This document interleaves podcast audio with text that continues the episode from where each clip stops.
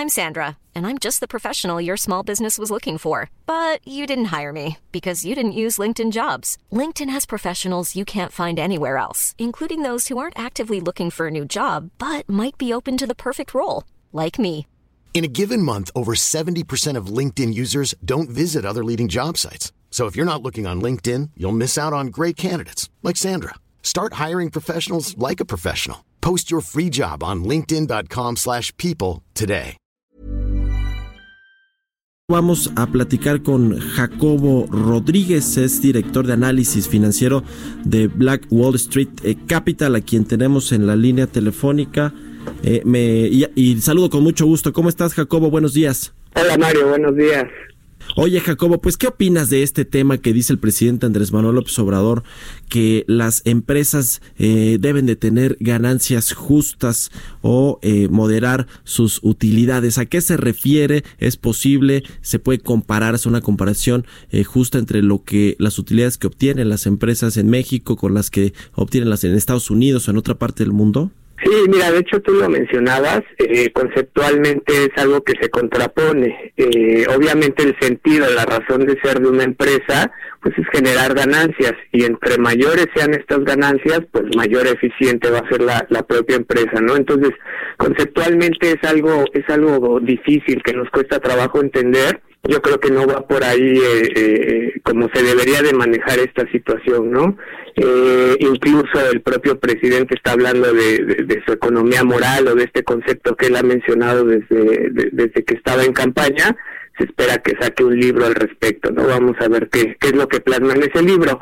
Pero bueno, sí hay que mencionar algo. De, de, de todos los ingresos que reciben las empresas, pues evidentemente tienen tienen que ir descontando todos sus costos, eh, ya sean costos de producción, los gastos administrativos, intereses, impuestos, etcétera, etcétera. Entonces, esto que se queda ya eh, al final, lo que nosotros conocemos como utilidad neta, pues es realmente lo que se queda en las empresas, ¿no? Y aquí sí podemos este, mencionar algunos datos que son interesantes. Aquí en México, más o menos el margen neto, que diríamos es el porcentaje que se están quedando como ganancias las, las empresas, pues ronda alrededor de un 17%. Eh, si lo comparamos con otros países, bueno, vamos a hablar primero eh, países desarrollados como Estados Unidos, el margen neto anda alrededor del 14 o 15%. De hecho, donde se tienen los márgenes eh, de ganancia más bajos, pues es en Europa. Hablemos de Francia, Alemania, Reino Unido andan alrededor del 7%, pero si ya nos comparamos con economías emergentes que son más similares a México, pues los márgenes de ganancias andan por encima del 20% en Brasil, en Hong Kong incluso llegan a superar el 30%, el 30% lo mismo en India, ¿no? Entonces, México anda más o menos ahí a, a mitad de esta tabla. Eh, las empresas mexicanas no tienen ganancias extraordinarias, entonces yo no creo que que sea una buena idea, ¿no? Digo, hay que considerar que qué está pensando el presidente al decir que, se, que, que las empresas deben de tener ganancias razonables. Digo, para él, ¿qué serían, qué serían ganancias razonables? ¿no? Sí, él, él habla, me imagino, de una autorregulación, lo cual pues ya de entrada se, se, escucha raro con respecto al tema de utilidades y de, y de márgenes de utilidad o ganancias netas, porque además una empresa pública, ¿no? Ahorita que comentabas eh, de, los, de los márgenes que tienen eh, en, empresas públicas, pues eh, de eso, eh, eh, así es como atraen a los inversionistas, ¿no? Por eh, sus buenos resultados, porque son eficientes, porque tienen eh, márgenes de ganancia eh, razonables o buenos y eso pues uh -huh. atrae a muchos inversionistas que a eso le apuestan, ¿no? A que pues entren a operar o a invertir más bien a sus sus portafolios de inversión, pues con empresas que son rentables y que generan cierta rentabilidad. Se, se refiere también a un código de ética que de hecho los empresarios ya dijeron que le van a, a presentar que están trabajando en él y que eh, bueno, pues quizá ahí venga algo como que eh, va a haber ganancias eh, justas o moderadas. Yo creo que más bien el presidente se refiere al tema de la responsabilidad social que sí efectivamente deben de tener todas las empresas con respecto a sus trabajadores en primera instancia, pero también con respecto a las comunidades o al medio ambiente, eh, es decir, regresar un poco de lo que obtienen de beneficios por hacer negocios, ¿no? Sí, sí, sí, totalmente. Yo, yo coincido con lo que dices. Creo que el, el mensaje que mandó el presidente eh, fue un poco desafortunado, no tanto en el tema de las de, las ganancias de las empresas, porque al final del día esa es la razón de ser. Y si es una realidad lo que tú dices, a nivel global hay una eh, hay una postura ideológica muy importante.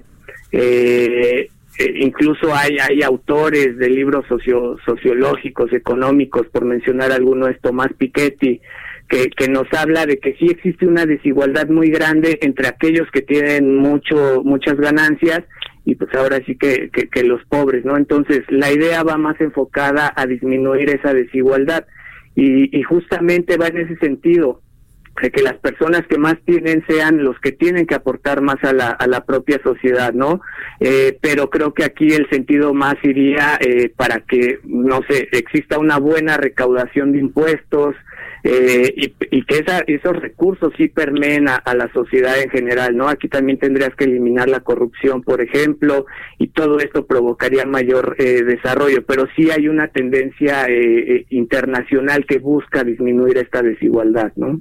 Sí, pues es, es todo un tema porque además quizá el presidente no está considerando pues el riesgo país o pues el riesgo de la inseguridad de temas como tú dices eh, a los que se enfrentan muchas empresas de corrupción, eh, temas de, de, moches, de mordidas, mm. de coimas, con todos los, los calificativos que tienen eh, que ver con, con, la corrupción, que se tienen que pagar en México, ¿no? O sea, el tema de la inseguridad, de, de la corrupción y de otros pues temas irrelevantes para una inversión, pues también eso se toman en cuenta, ¿no? En, en un país cuando se toma la decisión de invertir y de, y de buscar generar un negocio y que sea rentable. Sí, claro, claro. Eh, por ahí hay, algunos estudios que mencionan que el tema de inseguridad aquí en México pues está está quitando dos puntos porcentuales al, al, Producto Interno Bruto. Entonces, obviamente sí tiene un impacto. También el tema de corrupción es algo tremendo aquí en México que, que es, es la bandera principal de,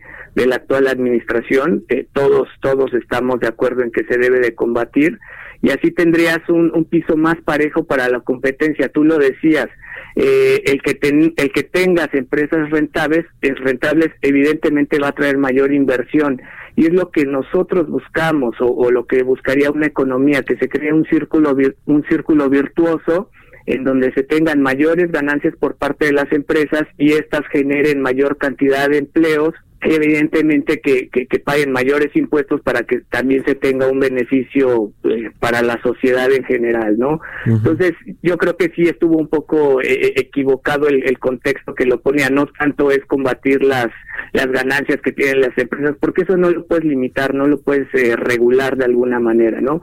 Pero sí provocar que esas ganancias beneficien a la sociedad en general. Oye, Jacobo, por último te quiero eh, preguntar sobre este análisis que publicó ayer, eh, o esta encuesta más bien que publicó ayer Bank of America en Merrill Lynch con directivos de fondos de inversión de Latinoamérica en la que dice que 77% de los encuestados ve que México va a perder eventualmente el grado de inversión derivado pues de muchas cosas que tienen que ver con el contexto internacional, pero particularmente con las políticas públicas del nuevo gobierno.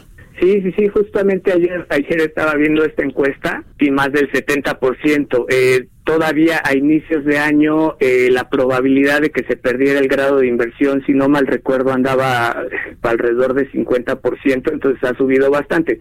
¿Cuál es el principal factor que está explicando esta situación? Pues evidentemente es, la situación de Pemex, ¿no?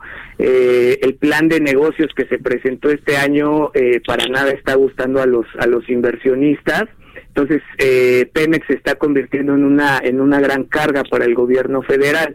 Eh, en el momento en que Pemex pierde ese grado de inversión, comiencen a bajarle eh, mayor nivel de calificación, pues evidentemente eso va a tener un impacto eh, en el soberano, en la calificación soberana. Entonces, por lo menos en los siguientes dos, tres meses no creo que haya cambios en este sentido, pero tendríamos que ver ya hacia finales del primer trimestre de 2020 eh, de qué manera, eh, eh, cuál es la postura de estas calificadoras, ¿no?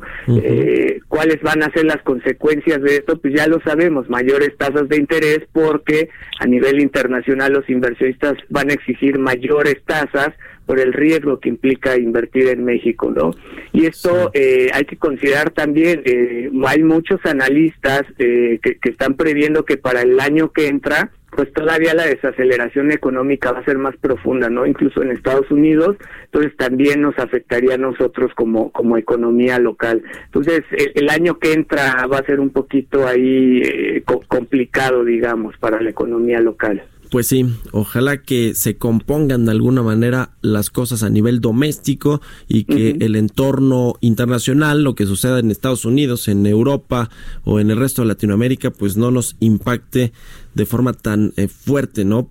Pero bueno, estaremos en contacto si nos permites y platicaremos de este y otros eh, temas. Jacobo Rodríguez, director de análisis financiero de Black Wall Street Capital. Gracias por habernos tomado la llamada y muy buenos días. Gracias a ti, Maro. Buen día.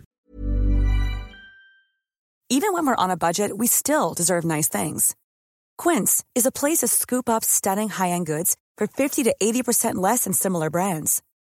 They have buttery soft cashmere sweaters starting at $50, luxurious Italian leather bags, and so much more. Plus, Quince only works with factories that use safe, ethical, and responsible manufacturing. Get the high-end goods you'll love without the high price tag with Quince. Go to quince.com/style for free shipping and 365-day returns.